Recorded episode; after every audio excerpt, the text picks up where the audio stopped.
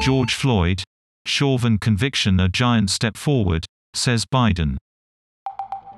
The U.S. president welcomes the conviction in the George Floyd murder case but says more must be done.